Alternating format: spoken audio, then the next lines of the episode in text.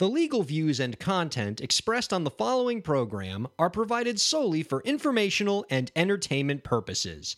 They do not constitute or contain legal advice.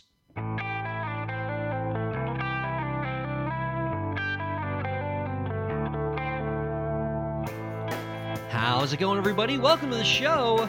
You are listening to the Break the Business podcast. I'm Ryan Kairalla, and it is a pleasure to have you here this week. I'm joined by my co host, Dave. How's it going, Dave? C A N E S K. Oh, yes. Oh, my goodness. The Canes did it again. Six and zero, man. Yeah, I was at I was at the game uh, yesterday with my parents. Uh, good game. Actually, ran into your uh, your brother and sister in law over there. Yeah, because they're better fans than I was because I was just watching the game at home. It's funny too because they told me they were uh, they had a duck out early on their daughter's uh, robots competition, robotics competition. So they left their they left my niece's robotics competition to go to the UM football game. Apparently, they were like, "Listen, man, the Canes are playing. F you. Get an Uber home. We don't give a f about you, man. We're out of here, right? Mama and Papa got to go get the game on." That is such first class parenting. That was verbatim. Nice. you got a you got a robotics competition, whatever, nerdlinger. We're gonna go watch the football game. Yeah. Apparently, though, the Crocs were robbed, man. What? Yeah, really? dude.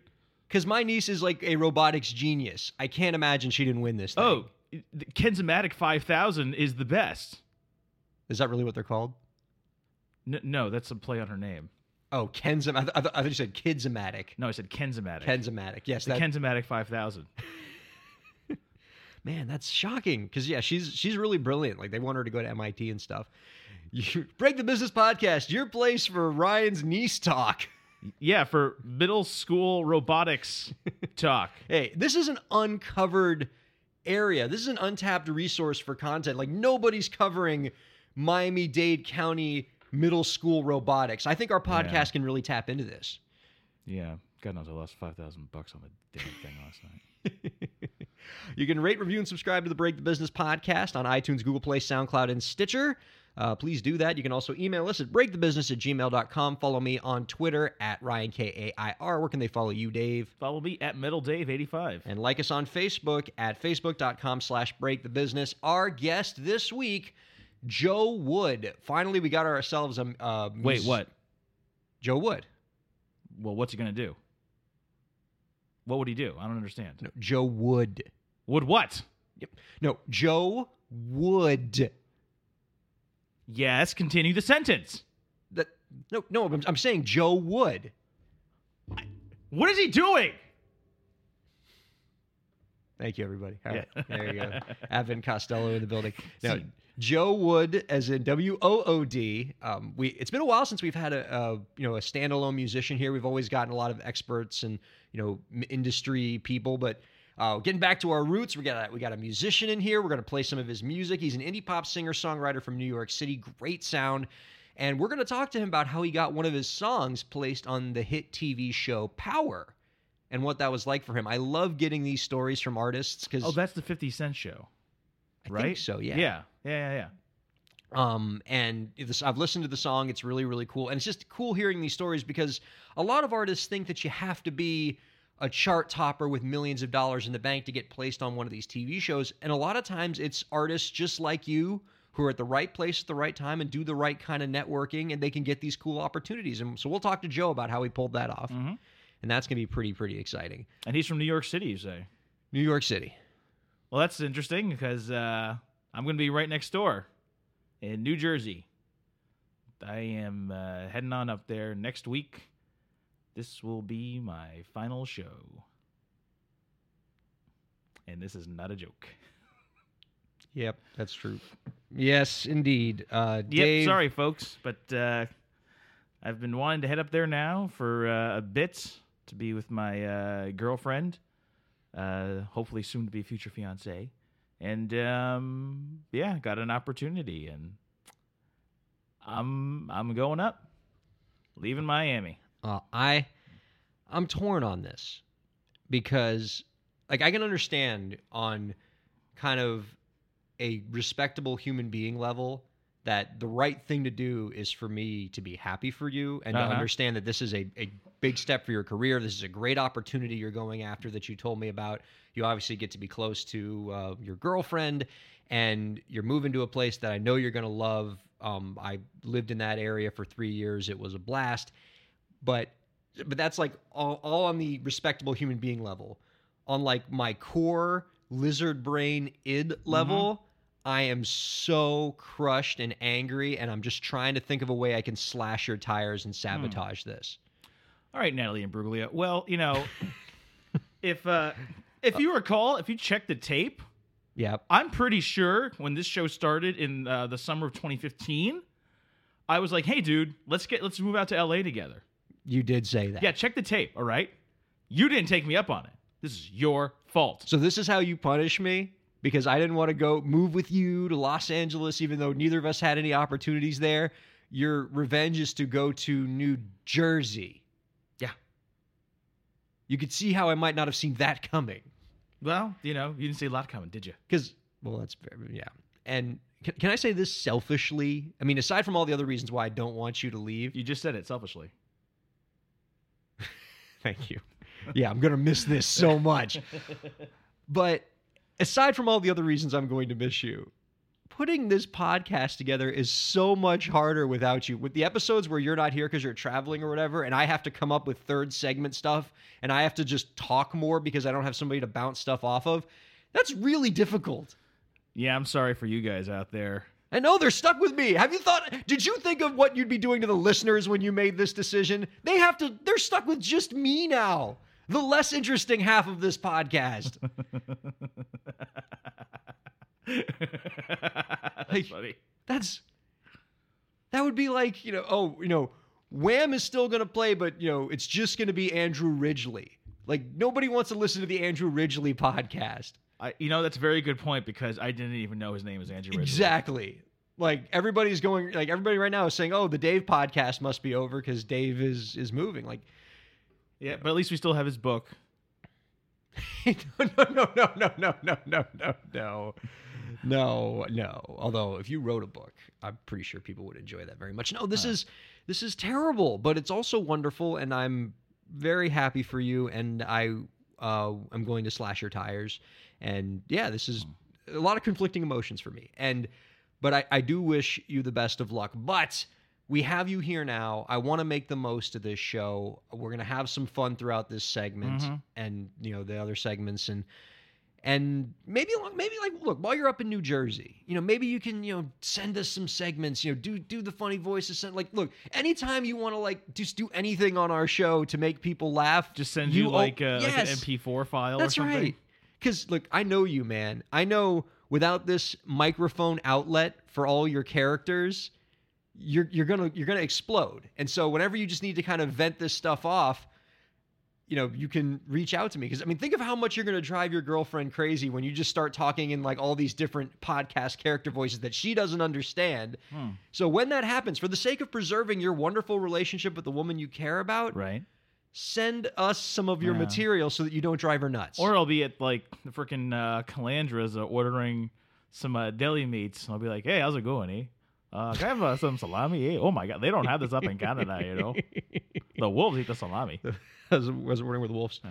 Well, you know what? Mate? I think what I'm going to do is so that like this just completely fails for you. I'm going to give you bad advice on how to make it in New York City as a New Yorker, Okay. and see if you can like implement it, and then you'll be like, this isn't working out that well. Okay. So, for example, something you need to know about New York: no one uses public transportation.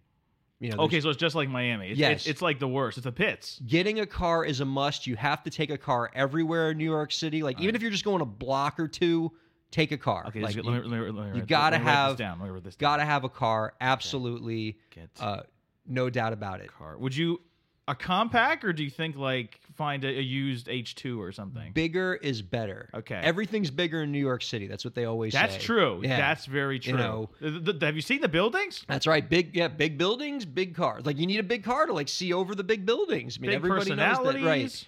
I mean, even if you can find a tank, even just a just a big tank, roll it right down Houston Street. Uh, you're going to be. Oh, and Oh, by I, it's I think it's pronounced Houston, You- Ryan. Remember? you- You're absolutely right. Call it Houston Street. Okay, Wherever you go, you're going to be just like a real New Yorker. Best pizza in New York.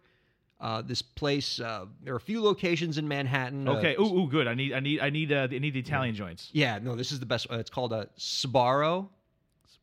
Okay. Yeah, I mean, it's, it kind of has a weird, awkward Italian name. You really think there should be like a vowel, like kind of in there somewhere, but that's just the way New York is, man. It's quirky. Like, Yeah. that's where you're going to get the best New York slice. Okay. for sure. Cool. Um, and there was one more thing I was. Oh, yes, climate. All Uh-huh. right. Um, hot all year round. Just leave. Do you know what the sad thing is? What? That's rapidly becoming not a joke. That's actually true. Yes, but um, you know, it's October. It's getting to winter time, but I mean, you just just don't bring anything long sleeved. Right now, okay.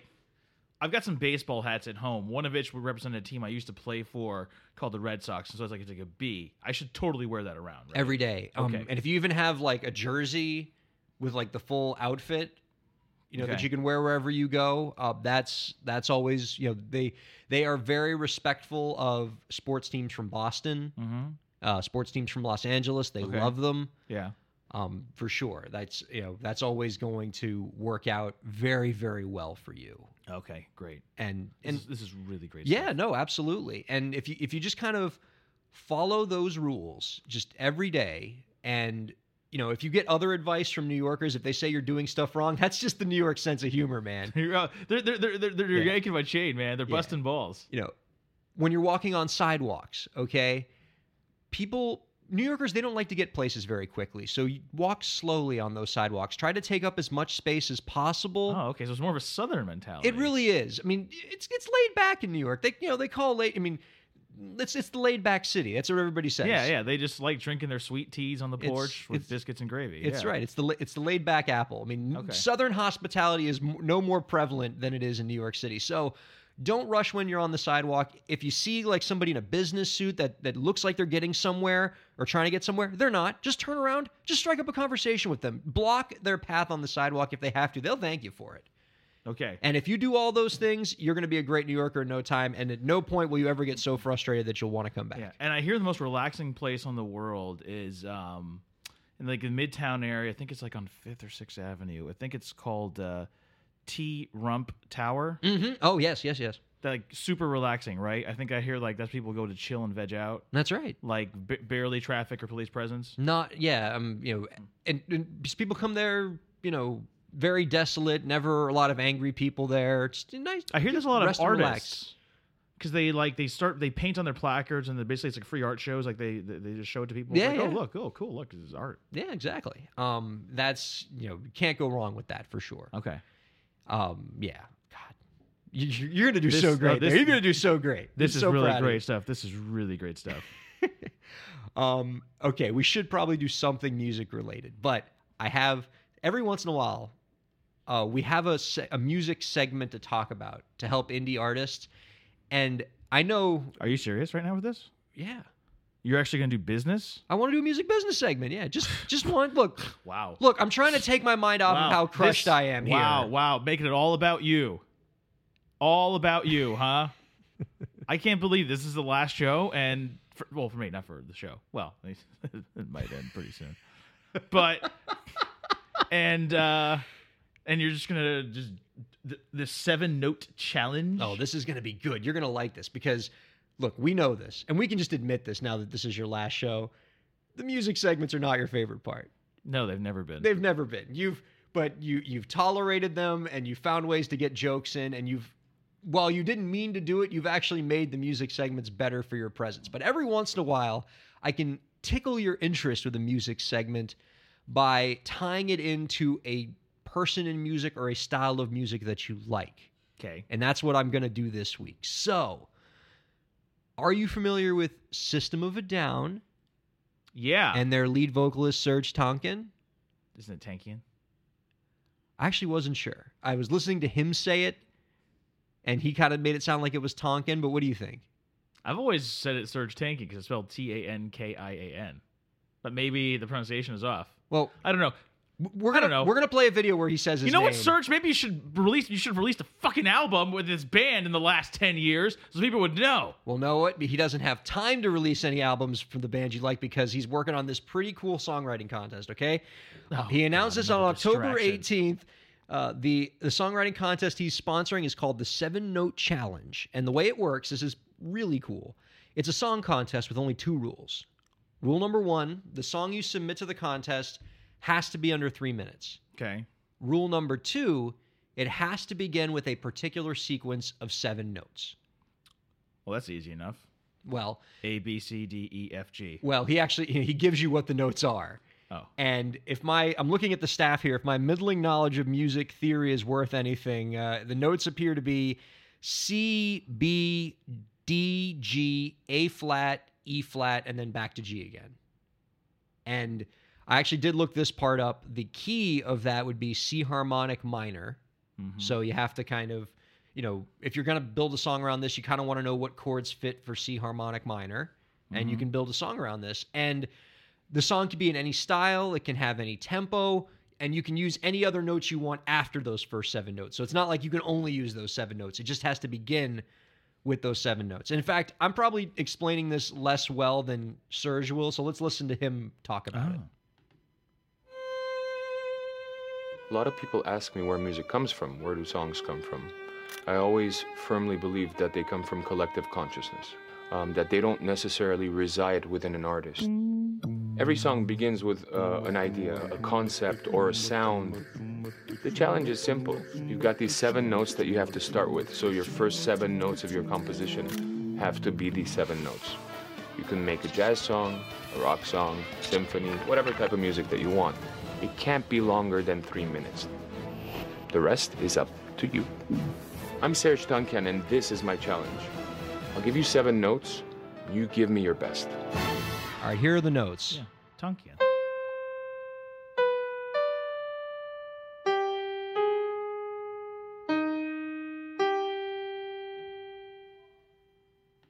There you go. So seven notes. Bum bum bum bum bum bum bum. No, I think it was lower on the other one. I think it was bum bum bum bum bum bum bum. Is that right? What would you Would you do? Da da da da da. No, no, no. Go lower on the on the uh, second. No, you're gonna throw me off. No, I'm not. It's easy. Go lower on the second. Give me a half step higher on the fourth. Give me one step lower on the sixth. And then what I told you to do in the second, add another half step up. All right, you, all right, you know what? Just for that, I'm gonna do some real musical skill here. So He grabs the ukulele off I the know. I, I've just br- I've just brought the, I've just took a ukulele off my wall, and I guarantee you I'm not nearly as good of a musician as pretty much anybody listening to this podcast.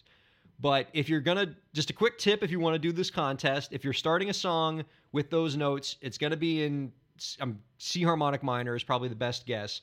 And so if you just want to do a very simple arrangement to kind of just get your thoughts on it, you can you can go from a, a one four five one. So you could go just bum bum bum bum bum bum bum. That was so out of tune. Oh, I mean, probably I didn't tune it at all. I probably should have prepped that better. But Here, do you want to tune it instead? But um, the although the best way I think to really be creative with this contest is, tr- I mean, don't do what I did and just kind of follow the notes tempo that he put in that video. You know, because I mean, the way it, it sounds, it kind of sounds like a just you know sort of a dreary, you know, sad song. But like you could do other stuff with it by changing the tempo, putting it in like a jazz genre or a, or or just like you know punk or whatever, and just give it a completely different sound. You can you know you don't have to play them in that sequence you can you know make the notes longer or shorter you could if, if theoretically put them in a different octave and it's still the same notes um, you could just yeah you, you you know faster tempo faster tempo slower tempo Welcome back to Talking Tuning with Ryan. We're Right. talking tuna and tuna. Eating tuna while we're doing our tubas and well dude. so wait did we establish whether it was tonkin or Ton- tankian Tonkian. tonkian all right Yes. if you want to enter this artist you go to uh serj tonkian Yes. s-e-r-j-t-a-n He's not a body of water that started the Vietnam War. that's good stuff Thank you. the surge of Tonkin resolution. Uh, S E R J T A N K I A N challenge.com. You got to submit your song by December 15th, and the winner gets a $5,000 grand prize. Could you people just do this already so System of a Down can make a friggin' album? Oh, that's your ulterior motive. What the, the last one was 2006. We were in college. Wow, you're right. Man. And do you realize next May, so May uh, 18, we've already been gra- we graduated undergrad 10 years? We were in high school when freaking Chop Suey came out. Yeah. Oh my god. Oh my god, we're old. But I'm bringing this up this contest up for three reasons. I was going to say two reasons, but a third reason because the sooner we get this contest done, the sooner we can make David happy by having a new System of the Down album. But I'm also bringing this up because we want to keep the community on this podcast informed of cool contests out there. If you can win this thing, I think it would be a nice piece of exposure. And of course, having five grand in your pocket certainly doesn't hurt. But it's also value for valuable for another reason because it illustrates a greater issue on the value of using constraints to bring out more creativity in yourself. And I know that kind of seems counterintuitive. Like, you know, if I'm constraining my creativity, how can I be more creative? This but sounds like an idea you got with- from your buddies at CPAC. I'm gonna miss your ridiculous accusations that I'm insanely All right, conservative guys. just because I Yes. I mentioned CPAC on one Remember, episode. by restricting what everyone can do according to what we say, they'll really be freer and happier. Continue with your uh my propaganda. yes. Well, it's not just my propaganda. We've had a few artists on the show who've articulated this point. Back on episode 86, we had a musician on named Shawnee Kilgore. She was really cool. She actually did a whole album with Joss Whedon. Uh, you know, where he they wrote an album together. It was an interesting idea. And on that podcast, she talked about how one of the things she did to be more creative was she joined a songwriting group where they had to write a new song every week, and every week the leader of the group would email, you know, out to everybody. We need you. Know, you got to write a new song this week, and the songwriting group leader would propose a prompt. What? I'm sure the leader was wise. It does make it sound like a cult, doesn't it? But the the the songwriting group uh, Kool Aid Maker would uh, would propose a prompt, you know, where they would he would give the people in the group a specific thing they had to write the song about for that week, and she said that having a specific prompt as opposed to just being able to write out of something out of thin air actually got her creative juices flowing and helped her keep up with that crazy schedule of writing a new song each week. Yeah. No, hey, these, sometimes the movementarians have good idea too. good ideas too. That's what that was, uh, the leader, yeah. Yeah. Gosh, I just uh, even as I said it, I was like, because I've I've built a pretty good radar for when I know I say something that's going to get mockery from you, and I just knew that one was coming. I was like, he's gonna do some kind of cult thing with this. So anyway, whether you do this contest or not, and I think it might be a fun thing for you to do as an artist. Um, you should give some thoughts to using prompts in your songwriting to get your creative juices flowing. You know, maybe work with a songwriters cooperative. God, if I call it cooperative, it's even worse, right? That makes it sound even more culty. No, just now your CPAC friends are going to get mad at you for Oh my socialism. God, with the CPAC stuff. yeah. Um, I mentioned C. I mentioned CPAC on one podcast. No, episode. you mentioned it a few times. I'm not even conservative. Anyway, so, but I, I, I just happen to think that joining one of these songwriting groups can be a great idea for any songwriter. It keeps you kind of working out those creative muscles. It keeps you practicing songwriting, and by kind of holding yourself to a schedule and working with prompts, it can. Uh, you know, get more creativity out of you than you otherwise would have. And so, if you're not in one of these groups, I strongly recommend it. And check out episode 86 where Shawnee Kilgore talks about her experience in that group. It's a pretty cool episode. Plus, you get some hear some cool Joss Whedon stories, so that's always interesting. But Isn't that the, from Marvel? yeah, the Joss Whedon. Oh, wait, but isn't there who's the singer? That isn't that isn't there a singer, like a female singer named Joss Whedon too? You think of a Joss Stone? Maybe. Yeah, that they're they're not the same. they're Yeah. they're they're their names are uh, spelled and pronounced differently, and they look completely different. But other than that, they're exactly the same. Isn't the Joss J O S S? Yes. Okay. Well, but the rest of it, not so much. Alright. But Joss, you know, yeah, Joss Whedon, the the director of the Avengers movies, Buffy the Vampire Slayer, Person Firefly. Person that is trying to save uh, Justice League. We'll see what that's like. yes, he is. He is indeed trying to do that. That's going to be such homework. and along the way, he made an EP with Shawnee Kilgore, who we had on the show. But Was I on that episode? no, No, okay, because I had a feeling I would have remembered a name like Kilgore. yeah, it's kind of a cool name now that I think Yeah. about it. But I, I wonder if should we should this be one of these causes that we just dive into this seven note challenge? Like maybe we can kind of create our own satellite contest with just our our musicians in the podcast community offer a little prize for whoever in our own community makes the best seven note song. Um, But then, what's the best seven note song? well, it's decided solely by me and my irrational judgment. I mean, well, actually, it's true because a part of me is like, oh, music is subjective, but I know what I like. And I know what I don't. Maybe we'll let you be the judge. How about that? Oh, I feel bad for these people. Would you feel Would you feel worse for them if I were the judge or if you were the judge? Because then it's like, am I going to get a whole bunch of everyone's just going to be like, oh, let's just add some distortion to it to try to buy them off. But That's then they'll be like, but then they'll realize, oh no, I just can't be bought off with distortion and gain. You know, and it needs to be good. If you if you actually try to make it metal and it's not, that's even a, a more unforgivable sin. That's actually a good point, though. Is depending on which one of us would pick the winner of our little mini seven note song contest, they're gonna try to cater to us differently. Because if I'm the judge, they're gonna be like, "We need more mandolins. Just, just bring in all the mandolins. You, lute player, get your ass in here. We gotta win a contest." but if it's you, it's just all distortion, distortion, distortion. Yeah, people might be growling and stuff or whatever. Which again, if, if it's good growling, it's good, great. If it's bad, then it's just unlistenable. Down, down, down, down, down, Yeah. down, down. Either that, you sound like some sort of like uh, one of those crappy '90s generic rock bands that like frat boys listen to all the time with their bros and everything. Whoa, bro. Hey man, you see Jimmy Eat World? Man, they fucking awesome, man. It's like, no, they're not. I liked Jimmy Eat World when I was in high school. That makes a lot of Hey, sense. don't write yourself off yet, man. Is that a Jimmy Eat Yes, World it is. song? But I just realized how not in a Jimmy Eat World you are that that reference would just fly right over your head.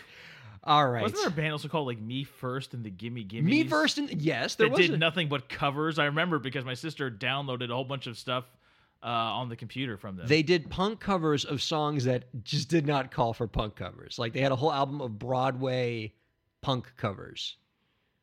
Break the Business Podcast, your stop for I'm- Me I- First and the Gimme Gimmes talk. I'm pretty sure that's what the movement at CBGB's was started all about.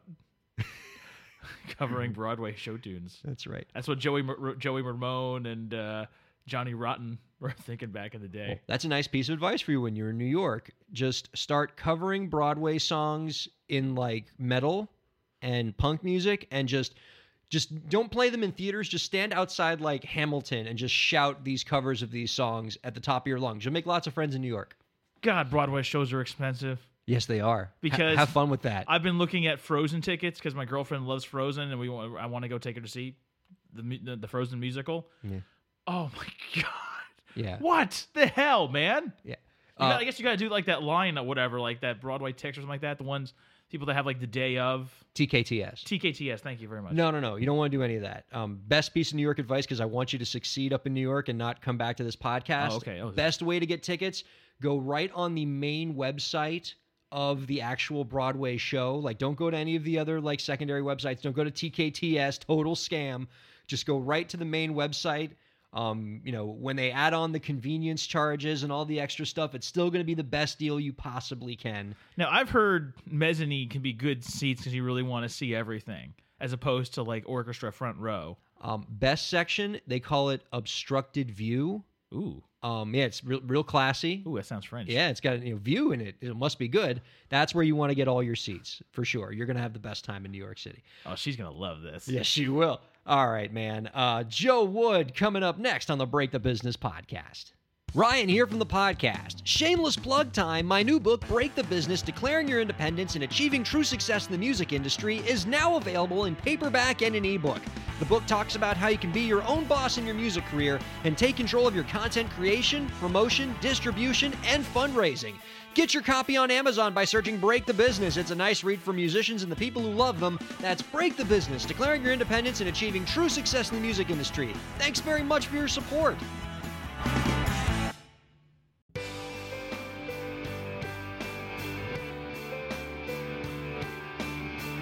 Welcome back to the Break the Business podcast. He is an indie pop singer songwriter from New York City whose music was described by earmilk.com as a blend of rough edge guitars, intense hip hop beats, and addictive pop hooks.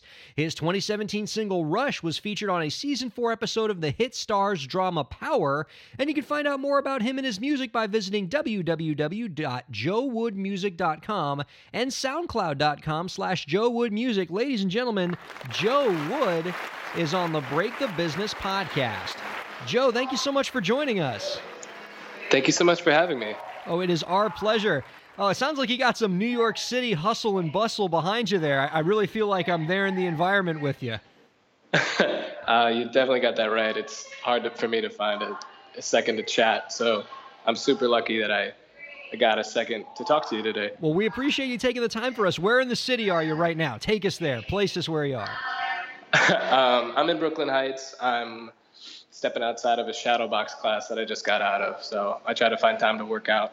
Oh. Um, yeah, so I'm currently hanging out around there. Very Brooklyn nice. Is, yeah. Uh, fun area. I, I, lived in New York for three years, and I enjoyed uh, heading to Brooklyn and even Brooklyn Heights whenever I could. So, Joe, you're a singer songwriter. But that's not really where it all started for you. You got started in music after moving to New York City with aspirations of becoming an actor. What made you want to move more of your focus to music specifically?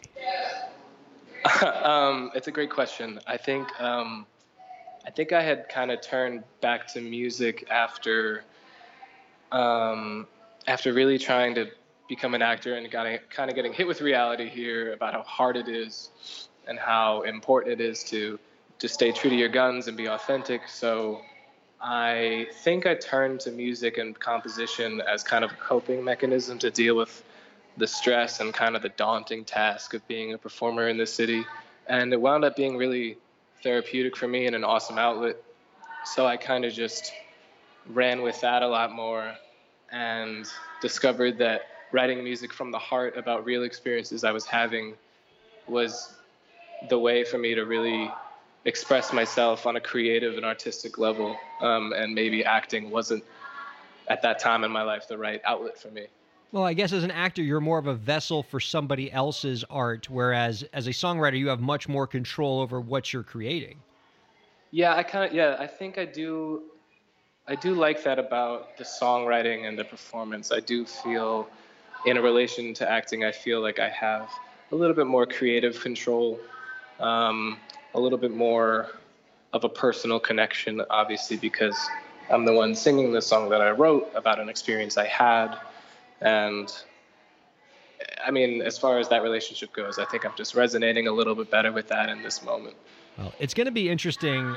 And I'd love to hear you talk a little bit more about some of the adversity you've overcome just trying to be an artist making it in New York. But before we get to that, uh, I want to talk about what we talked about in your introduction. You had your song Rush placed on an episode of the TV show Power. But what I didn't say, what was going on in your life at the time you got that big break. You were working as a caterer, and then you found out one day your song was going to be on a TV show. Take us to that moment. What was your life like at the time, and what was it like for you to hear that huge news? Um, what a great question. I, I really, um, I really don't like this catering job. I um, I work some the nature of the industry. You work a lot of long hours, and you're kind of serving some people. Sometimes it might not be the most grateful and and don't treat you like an individual. So you know, after a long time of being in the service industry, you kind of you get really frustrated, kind of jaded. You know, like um, it's hard. It's hard to kind of come back and keep doing it. But as a as a freelance artist, you know, it's kind of a good job opportunity. So obviously, you know, I stick with that as long as I can. And um, it was a long shift. It was an annoying shift. I was really frustrated, really tired. Um, just trying to do this and trying to make it in the city, but also trying to make, you know, trying to make my music work and trying to figure out what I need to do. And I just was feeling like I really just didn't know what direction I wanted to head in. And then I got an email on shift that um, my song was placed in a really, really awesome show, Power. It's the second most watched show in the country, believe it or not. And I absolutely freaked out. I finally thought this is this is such a great opportunity for me. This is the spark that I needed. This is this is the encouragement and just something positive, something to really ignite a fire under me that I am doing the right thing and I, I should be sticking this out. So I was ecstatic. My friend who co-mixed it was with me was right there. He was happy for me too. It was really just an awesome feeling and hoping that more and more experiences like that come my way. Sure. Uh, it was amazing. Yeah.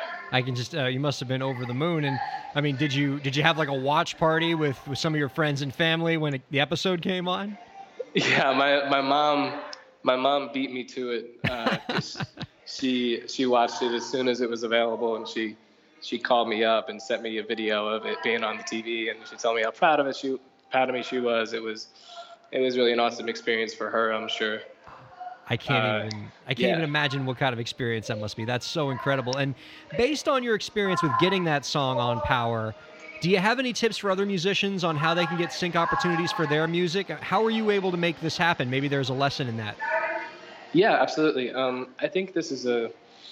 It's funny that I'm the one kind of giving um, advice, I guess, in this situation. I don't ever feel like I'm really the one, but um, it's a great it's a great question, and I actually you know, I did go to music school, so I I really do think it's really important to understand how the industry works and and what different and how music publishing works and synchronization, licensing. I think it's all really important for any independent artist to know how this works.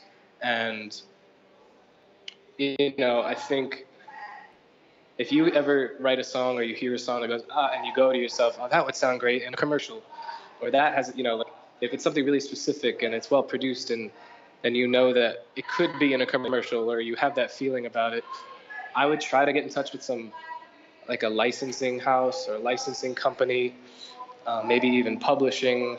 Um, I think it's, I mean, they, you know, the company that I'm with right now, they found me on a random SoundCloud playlist. So oh, putting oh, wow. it out there in the world is the first step, or directly, you know, hitting them up would be an awesome chance too because you never know who's going to stumble upon that data bank and see your song and choose it you know what i mean you get you get a chance if if it's out there in the world and and it's in the right hands and i say just don't as an independent artist i would not ignore the many many outlets to get your songs out there youtube videos licensing publishing for other artists like there's so many things that can get your song heard, and it might not be, you know, on Z100 on the radio. There are other ways that you can branch out as an artist, and there are other ways you can find success. You know, some some artists find a lot of success in licensing.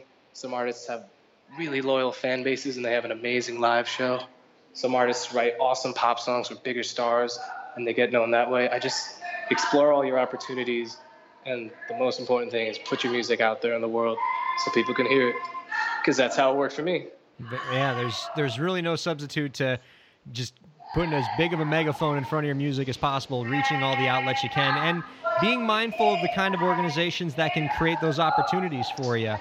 Joe, I know that you've been you you know that trying to make it as an artist in a city like New York comes with its fair share of adversity, and you talked a little bit about that and just how you were feeling right before you got that power placement. Um, can you take us to a moment in your life where you felt the strongest urge to give up on your art? And what ultimately drove you to move past it and keep pressing forward? Well, you know, I think I consider myself, I mean, a lot of people would say this, and I know it sounds cliche, but I really would consider myself a perfectionist. Um, and it's really hard for me to put, it's really hard for me to put stuff out into the world that I'm not 100% on. I always want to change things. Every single time I hear a song, I have to go back and change it and change it and change it. And I work on songs for like a year, making minute changes the whole time and never really taking a chance and releasing it. And, you know, I think every artist wants to like do it right. Um, to do it right, to, to make a sick song and release it and it goes viral and you're, you know, you make it. And uh, um, obviously, if it was that easy, then everybody would be doing it. So um, I think for me, you know, I I get so discouraged when when things don't happen or things take too long or things don't happen the way that I want them to with this career. And you always I always set the bar so so so high, and it's and I I do have a sense of like I know that I want more and I know that my music deserves more than this or whatever, and I always feel like that and um, just kind of not kind of not knowing what to do and like drifting and just kind of uh, I mean I, so the to, to relate back to the question of the adversity, you know, um, seeing just like right before Rush and right before I like really ignited a fire to start getting back into music, uh, it was like I was year two or, you know, moving into my third year in the city, like full time living here, not including college or whatever. And my contemporaries that I went to school with are, they are making it happen and I'm always feeling like I'm too old, and I'm always feeling like I'm standing still. I'm still at this job. I haven't progressed. I haven't done anything, and you know, it's it's really hard to to look around you and see people that you know doing it, and then you don't know how they're doing it or what the right way is, or people younger than you, and you just it just made me feel like I just wasn't meant for this. I wasn't doing it right. Um, so I got so you know I would get whether it was envy about you know lack of opportunities presented my way or connections or whatever. I started to get really discouraged and wrote it off as you know it's not for me when it's you know the the skill sorry the skills and the talent is I started feeling like it didn't matter if you don't have the connections or the network or whatever and um, well, I know a lot of musicians can certainly empathize with that, and I'm sure a lot of musicians are hearing themselves in that response. So when you're feeling that way, what what keeps you what keeps you in the city? What keeps you fighting? One, yeah, great question. One, any you know any positive, anything like the thing that would keep me going is if I show my song to a a coworker, hey, this is what I'm working on, or somebody a, another musician friend or or family friends or anything like I would get such reassurance, such strong that has to be heard. Joe, that's great. Joe, put this out there. What are you doing? Like, put this out there. Get your song out there. Get your face out there. Do it. You have what it takes. And and you know, like that trumps everything. That trumps all my self doubt. That trumps all of my like jaded envy about how the world works like just that one like and it you know it has to come from yourself too you know like uh, sometimes i'll i'll take a break from music and i'll come back to something after a long break and i'll just listen to it and i'll go ah that's that's good you know like that i, I feel great about this because and all my songs come from like extremely personal experiences so getting the chance to share them to an audience and having other people in the world like connect to it like one person connecting to my song or something that i wrote makes my whole this whole career absolutely like worth it for me and so that's just a really awesome feeling that keeps me going I love every that. single just, time. Just finding any opportunity to put points on the board and keep yourself moving forward. I, that's awesome, man. I think a lot of artists can definitely empathize with that. And I'd love to show all the listeners uh, some of what you've been creating because you got some great music here. Uh, you can find Rush on Joe's SoundCloud, uh, soundcloud.com slash Joe Wood Music. You can hear the song that was on Power, but we actually have another single of yours, Something About You, that uh, we want to play on the podcast right now. And uh, we're going to play this right here on the Break the Business podcast.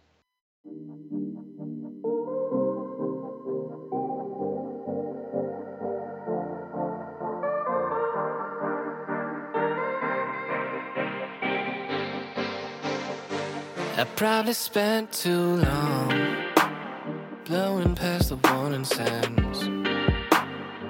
Last time I got it wrong, didn't know if love was worth a try, worth a try. I've been thinking about you again. You've been passing around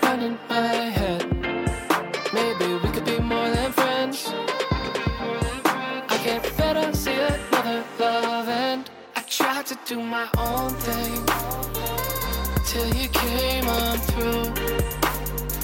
Eight million people in this city, but there's something about thrown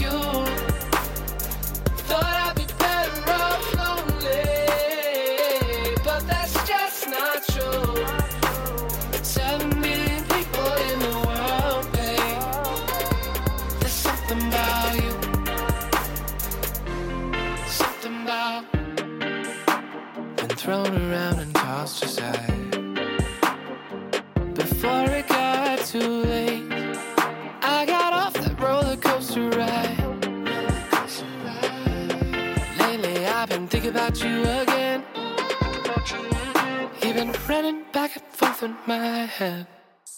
Maybe we could be more than friends. It better, let this moment just end. I tried to do my own thing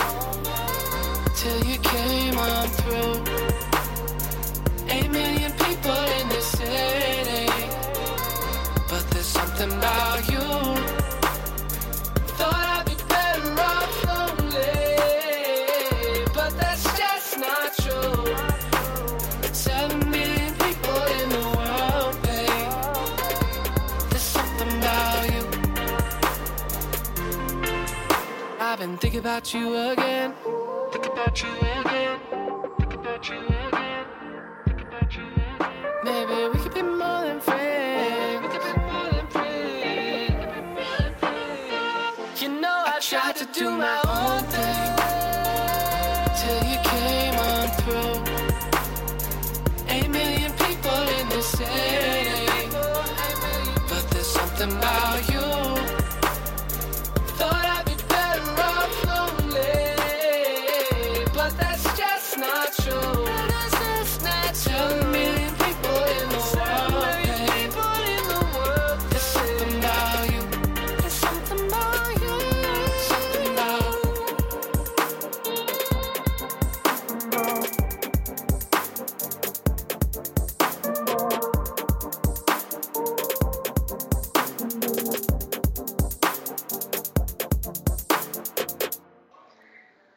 was Something About You by Joe Wood here on the Break the Business podcast. Joe, great stuff. Where can people find you on social media if they want to find out more about you? Um, so I'm most active on Instagram. I'll start that. I think everyone has their own personal favorite thing. I'm an Instagram guy. Um, it's instagram.com slash Joewood Music.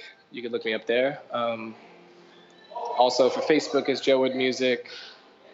SoundCloud is Joe Wood Music. My Twitter is Joe Wood underscore. I try really hard to be active on Twitter, but for some reason I'm um, struggling there. But I know how important it is. So, yeah, pretty much Joe Wood Music, and then JoeWoodMusic.com. You can get to all my links, whether it be Spotify, Apple Music, all of my music there. You can keep in touch with me there too. Well, that's great. Thanks for uh, letting us know where people can find you. Uh, Joe, this has been a pleasure. I am so grateful that you bared your soul to us and we really got to learn about what it's like for somebody who's trying to achieve great things in the big city. Before we let you go, do you have any last tips to share with the indie artist listeners out there to help them move their careers forward? Uh, yes, I do. I I think the most important thing for me, and I wish I could go back in time and tell myself this, is you are always going to be growing, and you are always going to be learning, and you're always going to be getting better. So when you're when you're 21 or you're 18 and you know that you have something great, just put it out there. Just release it. Make it good. Make it quality. But but don't hang on to it. You know, get it done and put it out there, because you need to. You have a long road ahead of you, and and I I I hope that that road is not as long for you. But you know, put it out there. Learn and grow. And every single song, you know, you're gonna get turned down, and you're gonna hear comments, and you're gonna maybe understand what you can change moving forward. So it's really valuable to to get all of that kind of stuff out of the way, and then eventually work your way up to to you know to a place where you feel confident. And so just don't hold on to it. Love it, make it good, put it out there, and then it's just on to the next because people are going to want to hear your growth and support you through that growth. So just go for it. That's I think that's the best advice that I can give. Well, you certainly got our support, Joe. Joe Wood, everybody. Thank you so much for joining us. Uh, we hope to talk to you soon, my friend. Thank you so much. I would love to be on the show again some other time. That would be so great. Beautiful. We'll be right back on the Break the Business podcast. Friend of the show, John Ratzenberger here with Ryan Kairalla, author of Break the Business, Declaring Your Independence and Achieving True Success in the Music Industry, available on Amazon.com. Ryan, tell the folks a little about the book. Well, the book's about empowering Well, artists. that's fascinating, Ryan, but it's only a 15 second commercial. Thanks.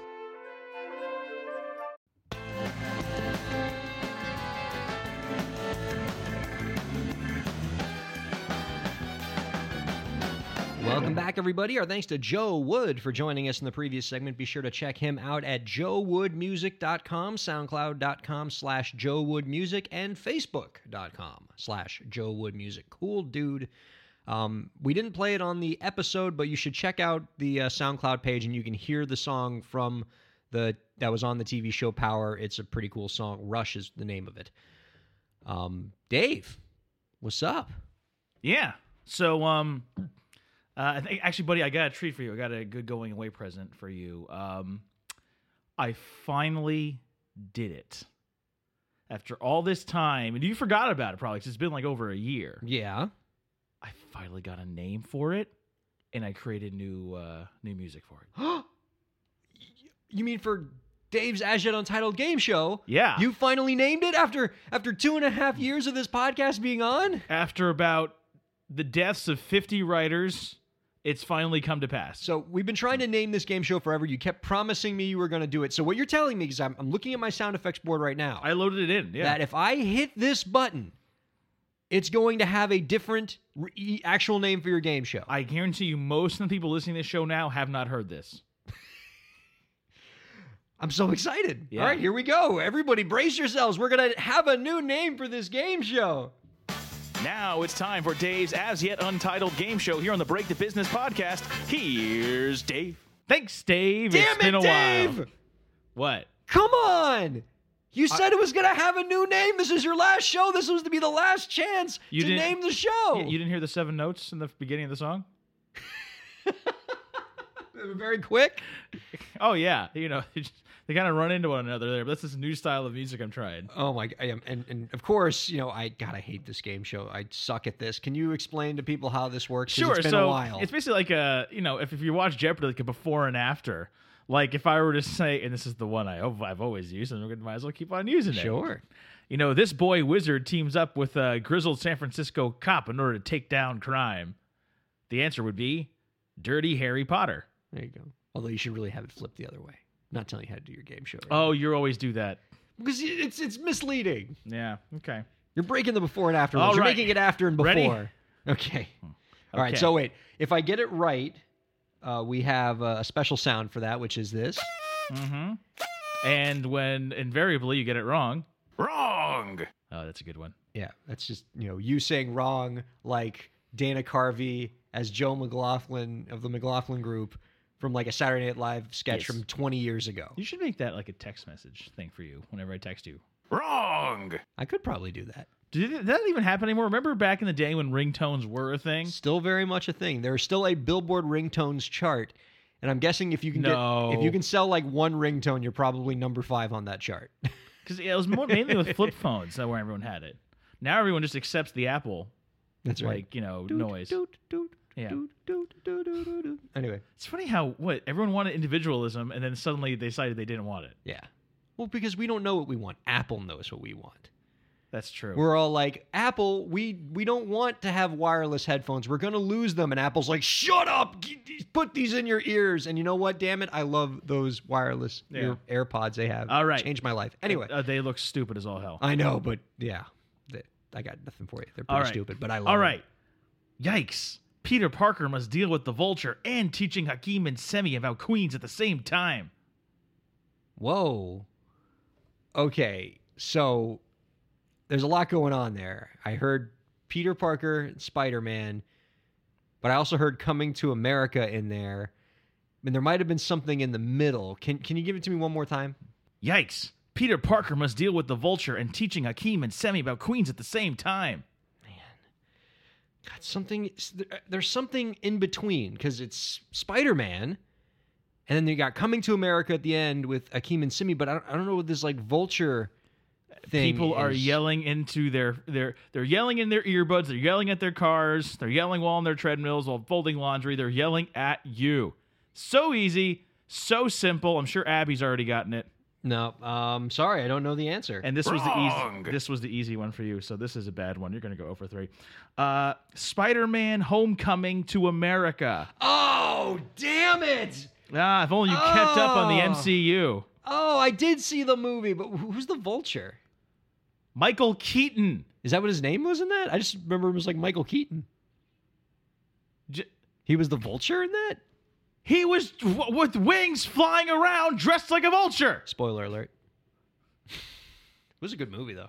It was a great movie, and he was her dad. Oh, what are you doing? Oh, it's f you. That's a huge spoiler alert. That's the that's that's the man. That's rough, especially in our society you- where people never watch movies in the theater anymore. You what? uh, Screw you. That's someone else will, will put you in your place soon. that was a huge. Anyway, okay, so I got that. So, one oh for one. All right. Oh, I, I don't. Okay. Ryan, Fred MacMurray delights in Oh, this sh- professorial sequel that takes a dark turn with Coen brothers at the helm. I mean, they kill Brad Pitt for Pete's sake. um, This one actually is easy. Uh, they what movie? Coen Brothers. Oh, I know this one. What? Oh, sorry, sorry. I, I, I just know. Oh, oh, oh, movie Dave. Yeah, Yeah. Good to see you, buddy. Will we will we be hearing you from you later in this? of course. Oh, good. Yeah, good. We're, we're just gonna run through all the characters. In, in, I, in I, was in the segment. green room and I heard the clues and that. Oh, this is about Gotcha. movies. Okay, Coen Brothers, Brad Pitt. I'm trying to think of what was a Coen Brothers movie where Brad Pitt died. Um, yeah, I don't know. Yep. Wrong. Oh my God. Ryan, Fred MacMurray delights in this professorial sequel. It takes a dark turn. Coen Brothers to help me. They kill Brad Pitt for Pete uh, for Pete's sake. Son of Flubburn after reading. I Son actually- of Flubber. That's a well known. Do I get partial credit because I had a thought that the first one might have been the absent-minded professor? Oh, you know what? I think I could give you partial credit, but I think instead you are wrong. yeah, Thank you. That's All how right. that works. Can I get partial because I thought about it? Uh, excuse me, uh, bar, uh, bar, board of bar examiners. Uh, I, I- I think you should give me partial credit this because I thought it was the right answer. Uh, actually, on all of them. So maybe if you want to give me hundred percent. I'm gonna miss you. Yeah. Bet you will. Your show's gonna be nothing. Yep. Before me, the show was nothing. I mean that's true. You were on the first episode. Exactly. so- Yes. Yes. Started in your parents' garage. No, in your parents' uh, detached Cabana. cabana. Yeah. Come a long way, baby. We were the Cabana Boys. we were the Cabana Boys. Why did we think of this now? Yeah, I know. God Just it. missed opportunity. Speaking of which, let's get this third one wrong so we can go to the next thing. Fred MacMurray feels neglected God. by his wife and child and decides to team up with a secret agent to stop the insane media mogul Elliot Carver from starting World War III. oh, I actually know the second half of this. If only the game was Dave's second half game show. Because listeners, if you've never heard this segment before, this is what Dave does. Like these could be fun and interesting and ones that I actually have a chance of getting, but no, he just makes them all like random Fred MacMurray movies that I don't know because they came out 50 years before I was born. And yet, you still never looked up the disc- his Wikipedia, his uh, IMDb, That would- anything, that would make things. I, I should just have his IMDb page up here, and I, I could solve these. But let me hear the clue again, because maybe I have an outside shot at this. That is something you could have done this whole time, and I wouldn't have been none the wiser. Yeah, you probably would have figured it out if I started getting them right. That's all of a sudden, Yeah, people would have been writing in. This dude's cheating. Fred MacMurray feels neglected by his wife and child and decides to team up with a secret agent to stop the insane media mogul Elliot Carver from starting World War III. That's pretty detailed. yes. I mean, that's obvious. Sounds like a good movie. The second half of your movie is Tomorrow Never Dies, an Mm. underrated James Bond movie, in my, my opinion. Well, I don't know. Maybe. I can't, I can't give you. Can't tell you anything yet. Well, yeah, because that was like the one. Anyway, um, and so like the the first half of it has to be something that ends with the word tomorrow, but I don't know any Fred MacMurray movies, so I'm just gonna say. Or it could be my switcheroo where I uh, make uh, it starts with dies. Yeah, but what what what movie would start with the name Dies? There you go. Like like let's see that Bruce Willis movie Dies Hard. Yeah, it didn't make any sense. Um Pierce Dies- Brosnan in Dies Another Day. Dies Zooland. No, it's okay. I don't know. Whatever. You know what, Um, Ryan? You are. Oh wait, I'm gonna say uh Day After Tomorrow Never Dies. Wrong. There's always tomorrow never dies. Ah, damn it. And funny, it works because it goes like there's always tomorrow never dies. It actually does make the same thing. Yeah. Well, you are 0 for 3, which I think makes your lifetime average on this like You were batting. You were batting under 100. That's oh, easily batting under 100. You're not. You. There's no way you're making it to the show. There might have been one episode where I got the majority of them right, and I think it was Oh. because my birthday and you went easy on me. The- yes, I think I, that was true. I remember that one. I think if the only way you would be able to be called up with your horrible average is if all 25 guys on a roster, major league roster, were taken ill, um, like seriously ill, like they had the really bad stomach bug going Yeah. around. The AAA affiliate was snowed in in uh, the Northeast somewhere. The Double A affiliate was like stuck in floods in the South somewhere because that's where they are. And even the single A team just folded. Yeah, yeah, I know it's, it's about right. Yeah. You know, the stadium's broken down. I understand, Yep. but but then I'm in the show, is what you're saying. No. No, damn okay. it. So what do we have next? We got next. Uh, Okay, so we're just running through all your all favorite right. Let's go. Let's go. Let's characters arbitrate. In these difficult times, one man has the courage to fight for what's right. We are living in a society. Society has rules. He'll make the tough decisions so that we can live in a civilized world. And let Dave be the ultimate arbiter. If he finds out that you reserved a parking spot by standing in it, you'll suffer his wrath. That's against the rules of the parking lots. All rise for Dave, the ultimate arbiter. At least I'm not a crazy person. Well, I think I'm not a crazy person. You at home might be thinking, God, this guy's a crazy person. I miss this segment. That was great. I just came up with something arbitrary right now because it happened not but maybe like an hour ago as I pulled into your driveway. And a neighbor of yours was walking their little dog, like a little Shih Tzu or whatever. Yeah. And this guy was a Shih Tzu because I noticed the dog squatting and I noticed a little turd coming out. The guy had nothing in his call- hands. did you just call the guy a Shih Tzu? yes. Yeah. That's an underrated insult. Yeah. Okay, Yeah. continue. And he walks along, and I get out of the car, and I'm like, "Got a plastic bag for that?" And he goes like, "Oh no, no, no." He was trying to. Nothing came out. I'm like, "Oh, okay." What a stupid sob. Do you th- you uh, if you th- wa- walking your dog in a neighborhood?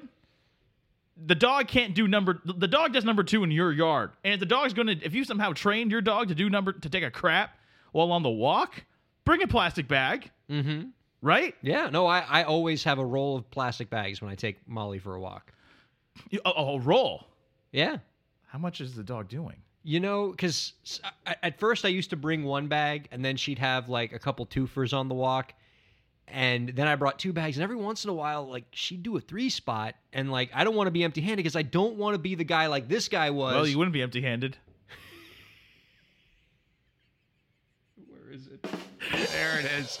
All right, God, we're gonna miss you, buddy. Uh, but no, yeah, this what a schmuck. Yeah. And apparently, you said that you've been finding these things on your lawn.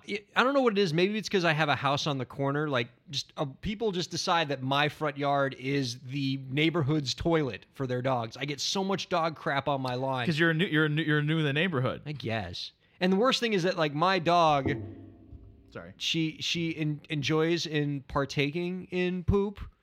She perhaps enjoys eating poop more than Oh. the actual food that you know creates Yeah. poop. And so, like she'll go- when she can smell it in the yard, she'll go right for it, and I have to like keep it away from her. And if people just cleaned up after their damn dog, and so I mean, I I- think the question is if if somebody does if a dog does crap on your somebody else's lawn and you don't have the bag, I mean, what what are you as the pet owner obligated to do there? I don't know. I feel like how far are you away from your home? If you've just started the walk or whatever, go back in and get a plastic bag and get it. Yeah, Because if you if the person sees you, yeah, your lawn is next. that's true. Or maybe just they they take you and, and shove your face in it. Who knows? It's the only way they learn. Yes. I mean, even if you would have had the decency, I'm glad you. By the way, thank you, Dave the Arbiter, followed him home. for like defending my house's honor. Yeah. and you know preventing it from being defiled by that dog. But even if that guy had the decency to just knock on my door, say, "Hey, I was on a walk. I ran out of poop bags. He pooped on the lawn." Like, I know. Yeah. you, Is there a plastic bag you Yeah. have that you can give me to right? just do it? Just so we don't leave. I don't leave crap on your lawn because you know I know your dog has an insatiable appetite for poop. But no, like not even that. He would have just been perfectly content to just let his dog crap on my lawn if you didn't stop him like the hero you are. I am. Yes. You're right. Yeah. What are you giving me for it? um, a lot of great advice about how to succeed in New York. Oh wait, is your certification Like back? another thing, cab drivers don't tip them. They hate getting tips. They find it insulting. Like for them, the privilege of getting to drive you around in the big city is enough. Like never ever tip. Okay, and I should probably point out their ethnicity, right? Absolutely. Okay. They're proud of their heritage. Okay, good. All right. All right. Uh, what do we have next? All right. Rolling through the characters on your last show.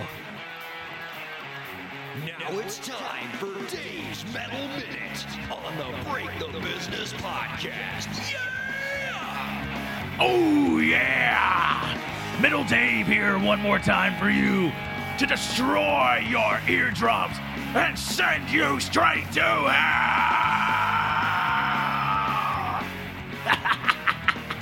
Ryan, how you doing? I'm doing very well. My wife is making breakfast outside uh, in the kitchen, and she's got to be freaked out from like what she's probably hearing coming from the room right now. Well, that's her problem for marrying you. Yeah. You and I were perfectly content being the Cabana Boys. You brought her into this. Oh, crowd loves you. Look at that. Whoa. Oh, yeah. Whoa, they, they know they know it's the last one. They want to give you a nice big curtain call.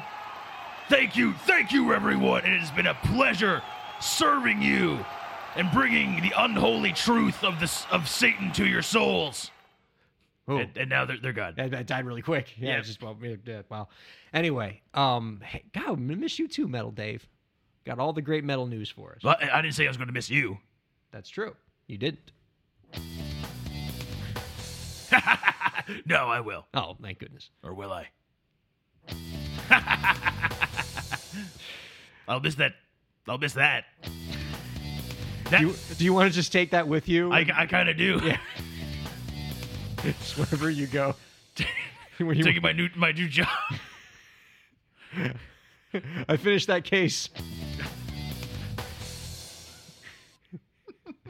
you can, if Your Honor, if you if you turn to uh, Exhibit A, page six hundred sixty-six. What? Oh, sorry. I know I'm not supposed to. I'm not allowed to do your voice. And You and- made the six six six joke before me. I'm so sorry, Metal Dave.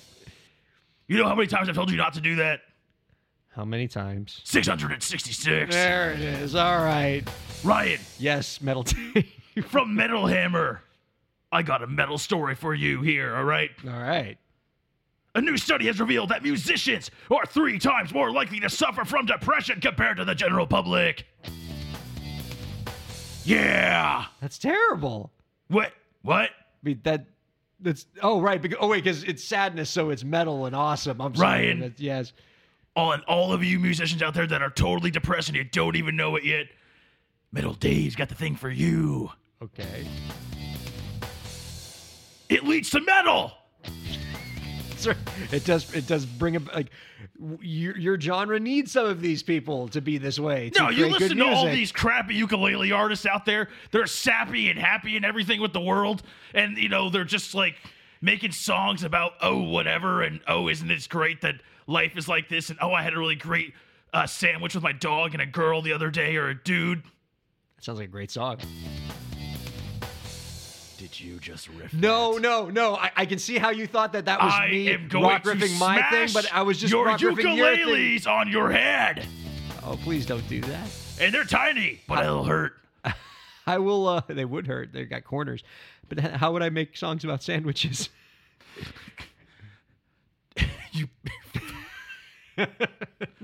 yes, With so seven notes. depression leads to metal. So here's what here's what Doctor Metal Dave is gonna say. Stop listening to your doctors, okay? Don't go to therapy.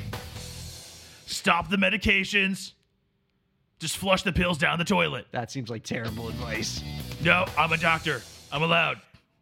I didn't know you had a doctorate. Oh, yes, I do.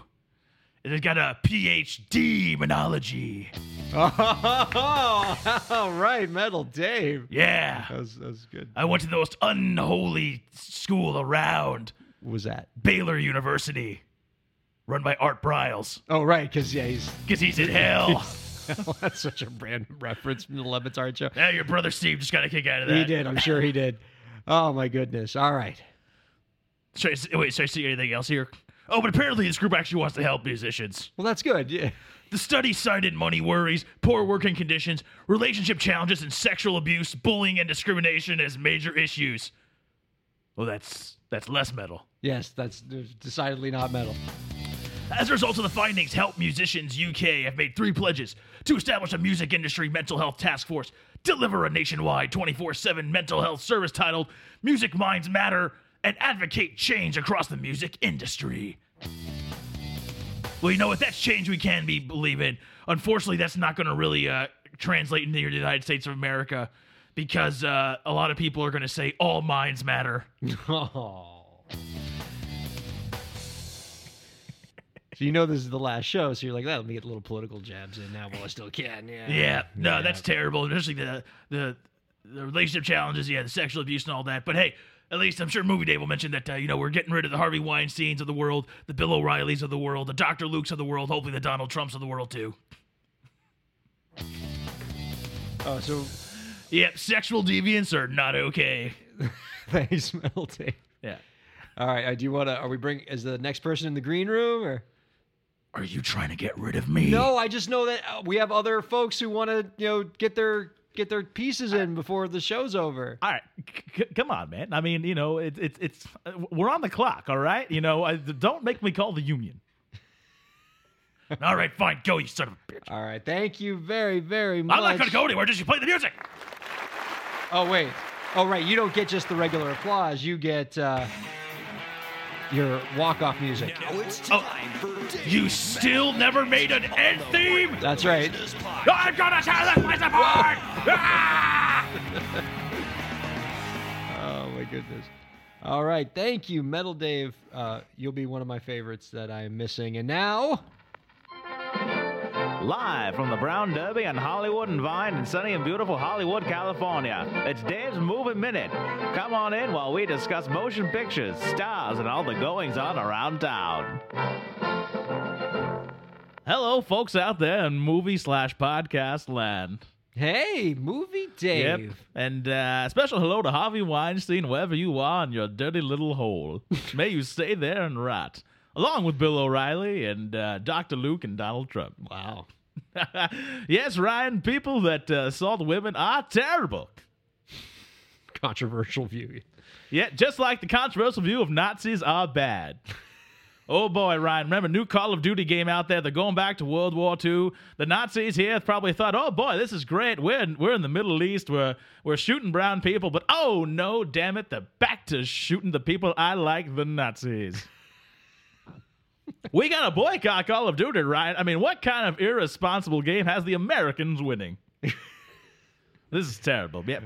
I would say, pro- movie Dave, you probably have to be the most political of all of the. Uh, Well, Ryan, I've been around for a very long time. I've seen things. I was there, not uh, uh, not at Pearl Harbor, but I was there for all that. You know, saw Joe McCarthy do his horrible witch hunt and everything. Mm-hmm. You know, it's been a while, Ryan, yeah. and I've got some good advice to. To, to give to people. And again, you know, not controversial, Nazi sexual assault. These are bad things, Ryan. Cornerstone uh, values that we can agree on. Maybe not sure that your CPAC friends agree on, but Oh, hey, God.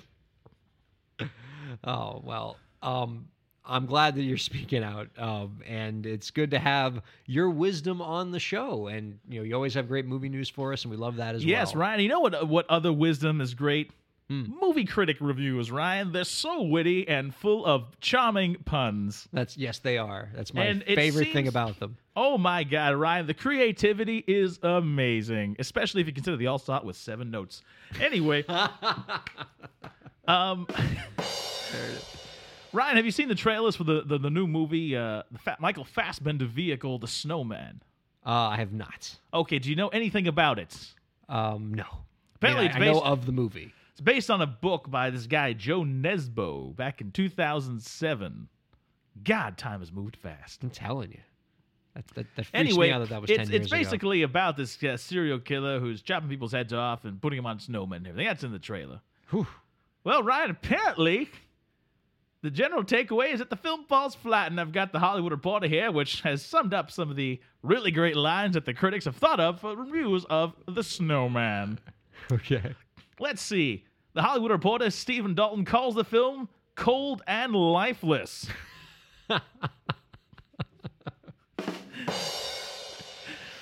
he also predicted that, quote, the critical reaction will be frosty.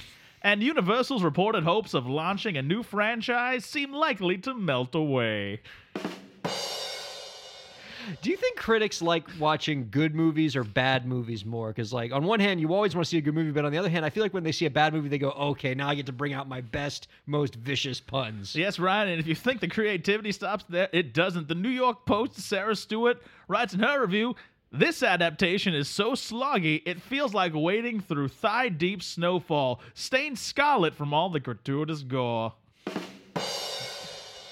Newsday's First guy Rafer- was funnier. Newsday's Rafer Guzman called the film dreary as a Nordic winter and almost as long. I could see him doing that line with like a, a martini in his hand, like "Dreary as a Nordic winter and almost as long." The Toronto Stars Peter Howell writes, such abundant talent, yet what we got on the screen is like a snow cone made with horse urine. oh my god! Oh lord, that's less witty and more disgusting. Yes. Like, because because human urine wouldn't be disgusting enough. Like we had to make it another animal's urine. It was also been, it's also been called an icely, mostly lifeless waste. Um, yes, Uh, Ryan. Oh my God, this was. It really warms my heart. Ha! To see all these, uh, Okay, fine. I know you're waiting for it. all these reviews like that. Yep. But actually, uh, like the, the- a good thing though is going to be the movie Coco. Yeah, have you seen the previews for this one? I have not. the Pixar film about uh, sort of uh, the Mexican boy deals with the Day of the Dead. It's all takes place like Mexico, Latin actors and everything. Oh, I did see that. I forgot the name of it, but yeah, that looks really good. Reviews are in already, and it seems to be very, very good. Pardon me. Yeah, wow. All this work in here. This is uh, the most I've done on the show in a while. Yeah, this is. Anyway, I'm glad it's apparently good. It's got good reviews and everything. Nothing really funny here like the last one. See, that's the thing. A good movie just gone as good praise. yeah. When it's bad, yes, it's just uh, You don't, pun get, you don't get as many jokes. Yeah. Yeah, Mad Max Fury Road, more like Mad Max Wrong Way Road. I left the writing game a long time ago. Could have just went with Dreary Road. I was thinking I about mean, that. Man, you just, just missed the layup there. Usually better than that movie, But Batman versus Superman, more like crap.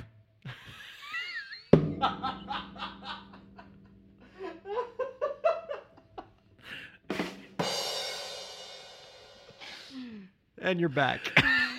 Yes. well, anyway, Coco is something I'm going to be seeing in theaters, uh, mainly because, you know, the short film that's going to precede this, like all Pixar shorts, is Olaf's uh, Holiday Adventure. like the little snowman from. Frozen, yes. Frozen, And my yeah. girlfriend is nothing but frozen crazy. oh, there you go. So that will be good. That's very very exciting. Do I have anything else here now? I'm, I'm trying to, I, I'm looking at my notes, juggling things around, seeing what's going on here. I think, uh, let's see, did that, did that. We did depressed musicians. a lot of actors were depressed back in the day. Yeah, I can imagine. Of course, the they just killed blacklist. They didn't know about the metal back then, Ryan. That was the problem. Oh my god. Think of it. Marilyn Monroe would be here today, Ryan, if there was metal. That's what every, all the experts say. That. Yes, of course. now it kind of makes the Jimi Hendrix thing a little weirder to describe. But that's not my purview. That's not movies. Oh wait, that should have been longer. There we go. Movie Dave, we're gonna miss your movie news. Yes. If you and ever- I'd like to say, you've been such a good sport for all this, Ryan, and uh, we'd like to present you with an honorary membership to our union.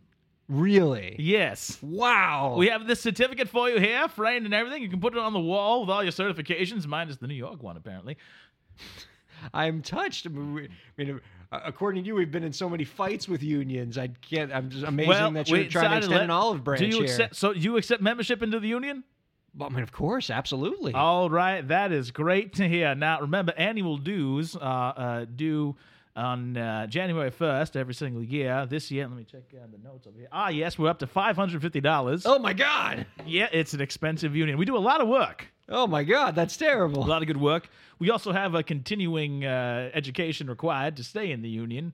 Uh, of course, ex- they can only be ex- purchased exclusively through us Of course. for uh, one thousand dollars a credit. Whoa! How many credits do I need? Oh, about forty. That's more than my God. Well, hey, you know it's an honorary membership, and uh, we know you're honored to have it, and you said yes, so that's that. Uh, Fantastic. Ah, thank you very much, Movie Dave. If you ever want to review a movie, just send it over to the podcast. We'll be happy to play it. Um, Ooh, all right. oh, that that sounds lovely. We got some good ones on the way, especially Thor Ragnarok coming up soon. that does look good. I'm excited for that. All right. Who else is in line? We want to make sure everybody gets a chance to say goodbye to the listeners. Um, Um, do you want me to say goodbye? Um, Delaware Dave. what? Yeah. Oh, our, our friend from Delaware. I, I completely forgot about you. well, Um, you just you, you spoiled it.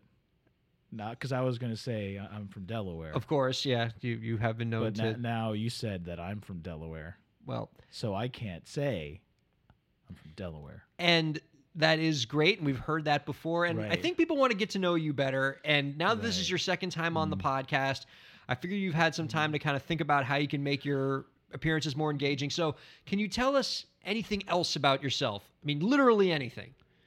Well, um, like I said, I I I am from Delaware. all right thank you delaware dave Okay, I should I should should Yeah. I stick around or no no Okay. um, uh, but we'll, we'll miss you too i guess okay I'll I'll hop on the Amtrak. and if delaware dave is here that means that uh that another one of our friends must My God, that guy is so low energy. I'm telling you, He needs to get depressed soon to get that metal flowing. apparently. Oh.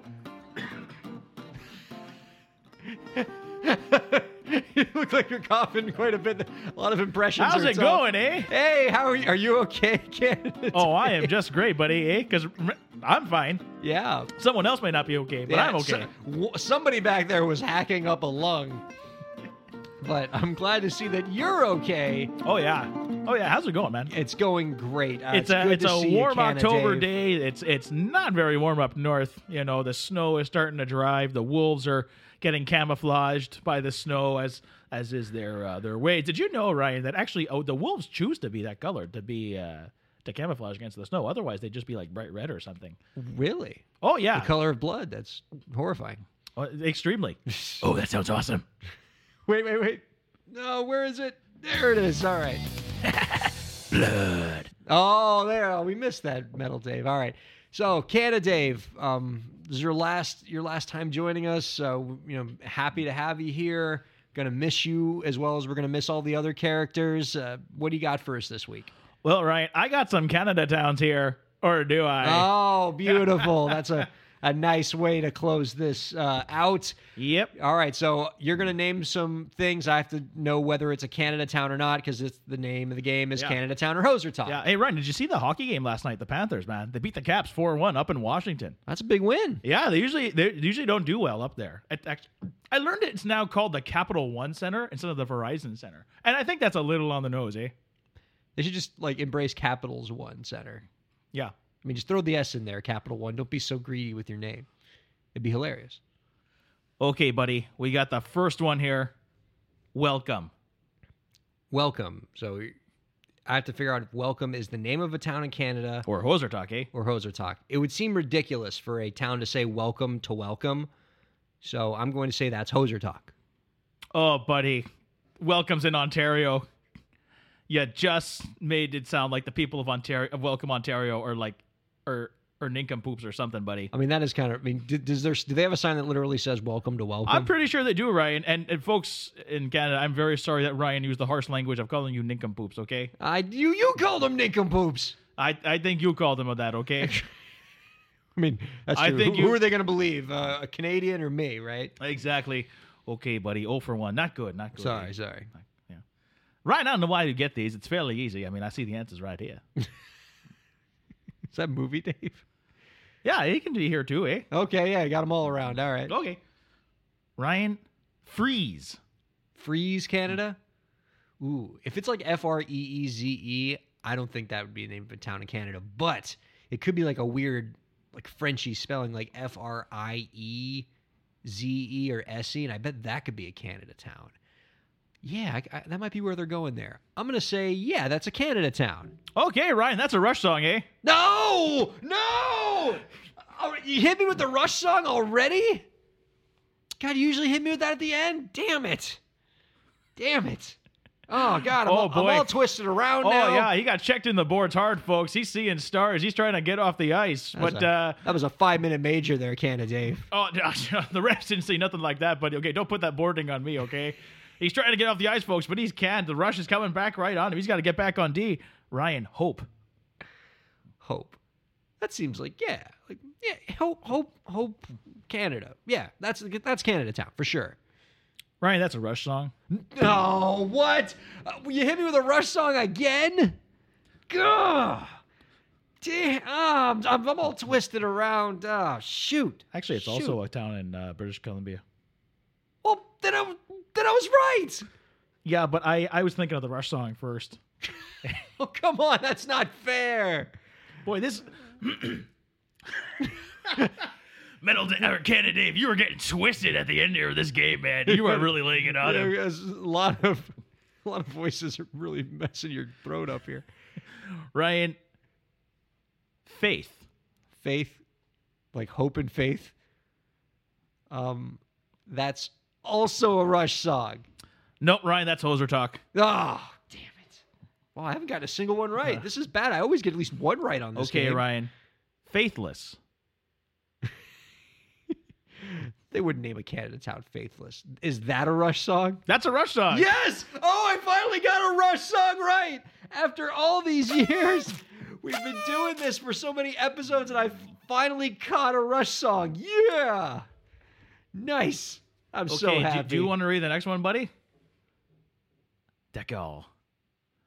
Hello, you fool. It has been a long time.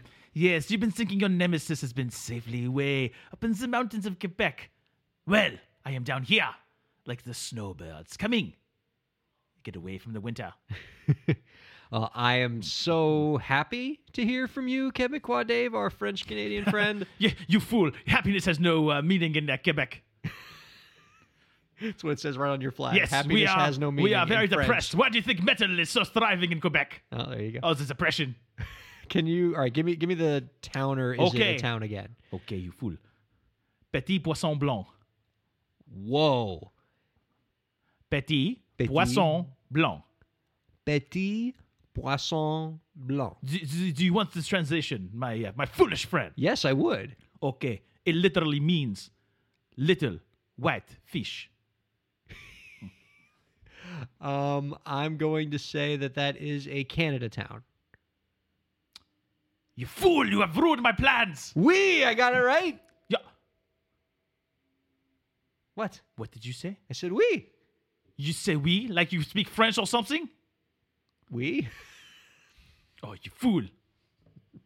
I'm going to put you on the Quebecois blacklist. Oh no. Yes, that means you only get four quarts of maple syrup shipped to you a year. Oh no. Yes. That's so sad. You don't get to fall on the four and a half. Can I still get those delicious maple maple cookies you guys make?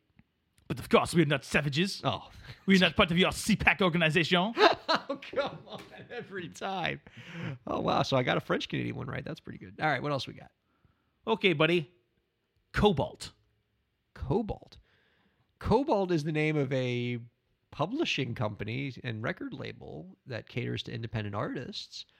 Um, it's also the fact that you knew that, I think, is actually quite sad, buddy. why? wo- Of course, I would know that. They work in the music industry. I think people think of cobalt. The first thing they do is like some sort of metal or something like uh, that gets mined up from the earth, not an independent music label. a metal. um. Well, no. Yes, that is also in the periodic table of elements, right next to nickel, I believe. But it is also the name of a, of a label and publishing company that caters to independent artists. And I'm going to say it is not a Canada town. Ryan Cobalt, Ontario. You do not like Ah, Ontario. Damn it!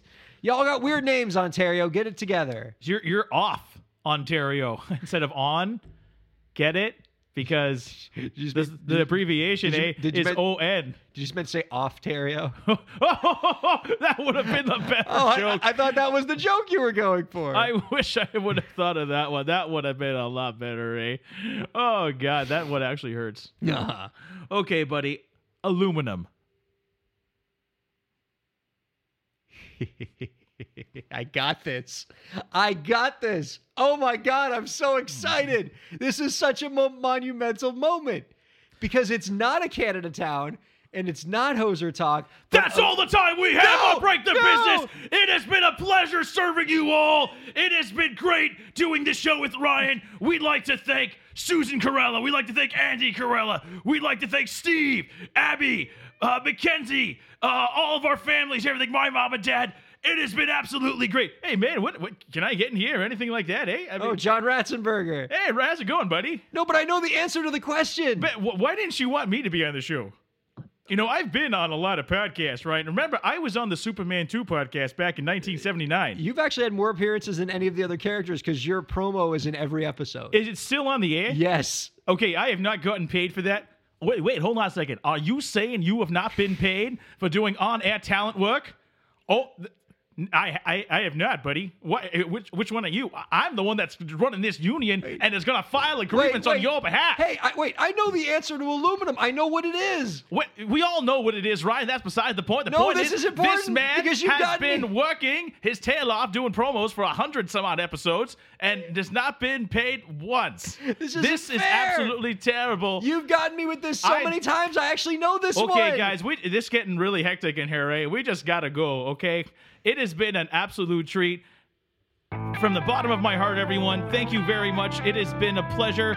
I've had a lot of fun doing this with my best friend of uh, 20 plus years, Ryan. Buy his book, listen to the show, listen to this guy, and hopefully I'll see you later. Bye bye and good luck. Aluminum is a bare naked lady song.